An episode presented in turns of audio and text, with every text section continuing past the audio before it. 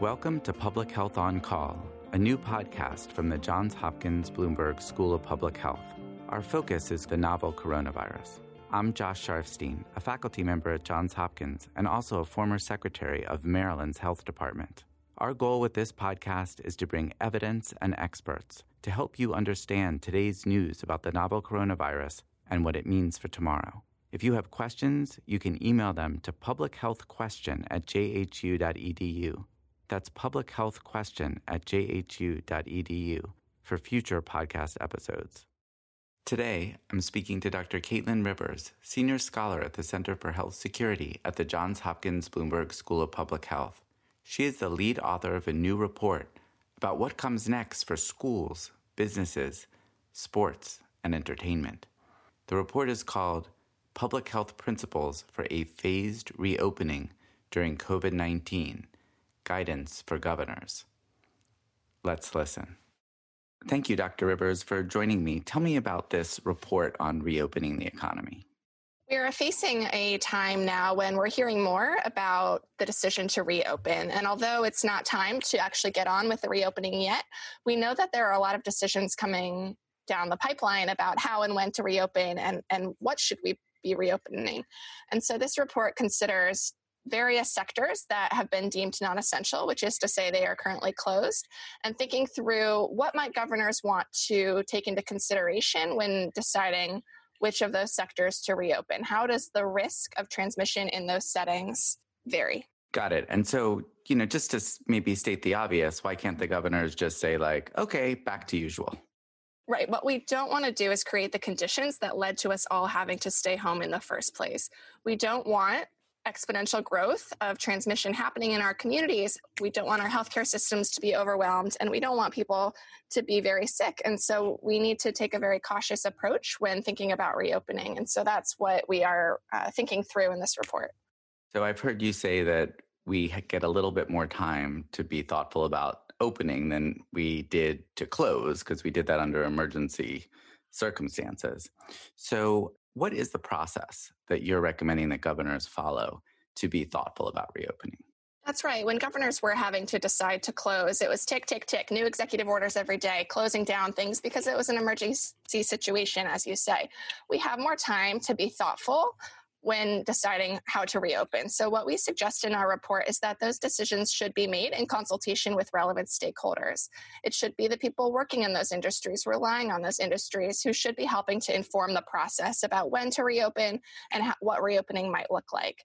We also make the point in the report that governors need to be very clear when communicating with the public about what's going into those decisions, who is being consulted, what factors are being considered, what goals are we optimizing on, because that communication is going to help the public to really understand the process and feel more comfortable with it. I mean, what, why couldn't like uh, governor go for a jog, come back, and then announce the plan? You know, what, what, why does it really help to do that kind of engagement? It helps because there are a lot that factor into these decisions. We know that staying home has been enormously stressful for people. It's been economically difficult. It's been tough on small businesses. It's been tough for people who rely on these goods and services. And so the need to reopen uh, is pressing heavily on people. But again, what we don't want to do is just reopen and have transmission start again unmitigated. So we need to strike a balance and we need to be thoughtful. In our report, we focus specifically on the public health elements, uh, which settings are at higher risk of transmission and, and which are at lower risk. And so, in part, you know, all these decisions could be criticized either as too fast or too slow. That's right. And I, I, do want to emphasize that we are not recommending anybody open right now. We lay out in this report and in previous reports the conditions that we would want to see before that reopening starts. We are looking ahead to when it is time to make those decisions. Got it. And make decisions that can stand up to scrutiny from both sides, really. That's right. And that's why we need to be thoughtful and take the time to make the decisions with the best evidence that we, we can. Now, you've got some principles in this report. So, for governors, as they're thinking about this and as they're having these conversations with different groups, what are the principles you think are important? Again, it comes back to trying to limit transmission. And so, a few ways that you can think about that are with the intensity of contact and the number of contacts. Intensity is how much time you spend with someone and how close is that time. That's higher intensity interactions will be greater transmission opportunities.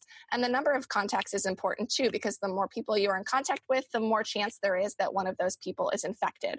So those are two dimensions. But there's also a third dimension, which is the degree to which an activity can be mitigated or changed to support physical distancing settings with small children, for example, are going to be very difficult to mitigate because children are very good at following rules.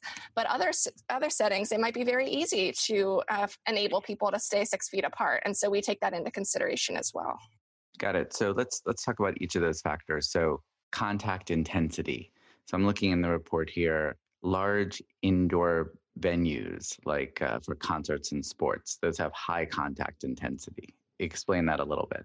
Sure. So we know from the published literature that COVID 19 spreads particularly well when people are in close contact for a long time. So these can be parties, people sharing meals, dormitories, household settings. Those are the kind of settings where SARS CoV 2, which is the virus that causes COVID 19, spreads most efficiently. And so it is that intensity that we are trying to capture with low, medium, and high in our report. Got it. And the number of contacts, because a lot of people could be there at the concert. That's right. The more example. the more people there are, the more chance there is that one of those people is infected. And you've also said the modification potential in that setting is low, meaning that it's hard to imagine having a big concert with like four people right. cheering. right. There is the space between people, but there's also the shared surfaces. We we try to take that into account too. So although you could imagine a concert where people are seated every other chair or every third chair, there will still be a lot of places where people are touching shared surfaces and so on. So, in your scheme, this might be an area that comes a little bit later in the stages of rolling out because of those three factors. That's right. We don't make specific recommendations about what's in and what's out, but the higher higher risk settings would presumably come later. Basically, you're giving guidance and principles for the governors to work out through their engagement process. Exactly right. Got it. And let's talk about modification potential a little bit more because you go into that into some detail. And because part of this is, well, maybe we can open if we could modify the situation a little bit. And so to talk about the thought process that has to go into the different ways a location can be modified. There's this idea of the hierarchy of controls, and this was originally developed for workplaces that are hazardous. So, manufacturing facilities that work with hazardous chemicals, for example, there is a structure to think through how those processes can be modified and which of those modifications is more effective opportunities to completely, in this case, separate people will be more effective than wearing a mask or wearing gloves, for example. And there are some in betweens too that are moderately effective. And so, we, when thinking through the modification potential, we try to match it to this framework to identify which settings will be more effectively able to be modified and which will not be as effective. So, one of the factors is physical distancing, meaning whether you can just keep people so far apart, there's not really a risk of transmission that is the goal would be to keep people home to the extent possible. So we make the point that teleworking when convenient or when possible should still be the goal. If you are in a shared setting then yes six feet apart would be better. Um, and then you sort of go down the line another possible intervention but one that is not as effective as physical intervention would be or physical distancing rather would be wearing a mask wearing gloves and that kind of thing. I see. So there's physical distancing, engineering controls, like actually adding barriers between people that's that is preferred yes. Yeah administrative controls which would basically like maybe using technology to facilitate communication instead of having people do face-to-face interactions at all. Or you could do things like having staggered work schedules. So some people come on on monday and some people come on tuesday. That's another example of an administrative control. I see. And then finally uh, protective equipment which is one you don't want to rely on for everything sounds like. Exactly.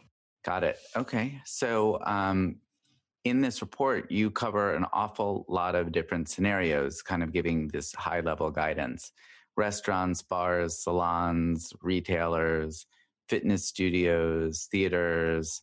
But you also get into all kinds of different activities for kids, including summer camps. Anything surprise you when you kind of sat down and went through, you know, the different evidence in these different settings that people might not kind of intuitively understand I think schools are the most difficult topic. Schools are very important to our children's growth. They're very important to our economy because they allow parents to go to work. But we also know that in influenza and other viral diseases that we know a lot about, children are really drivers of transmission. And so it's they are very important links in the chain. And so I think schools will be one of the biggest decisions facing governors. There's no clear path forward on whether they should open and close at, at certain time points. Is there more data you think that would be useful for governors to make those decisions? Are there studies you think that could be done to help, you know, better quantify the risks? Yeah, there is emerging evidence that children are just as likely to get infected as adults. They are just thankfully not as likely to get severe illness. But what we really need to know is if having mild illness makes them as likely to be infectious. In other words, can kids spread it even if they have no symptoms at all or mild symptoms? And so that's a really key piece of data for understanding the role of children in transmission. So this probably goes without saying, but you're really anticipating that there will be some changes to a lot of different kinds of activities to be able to keep people safe.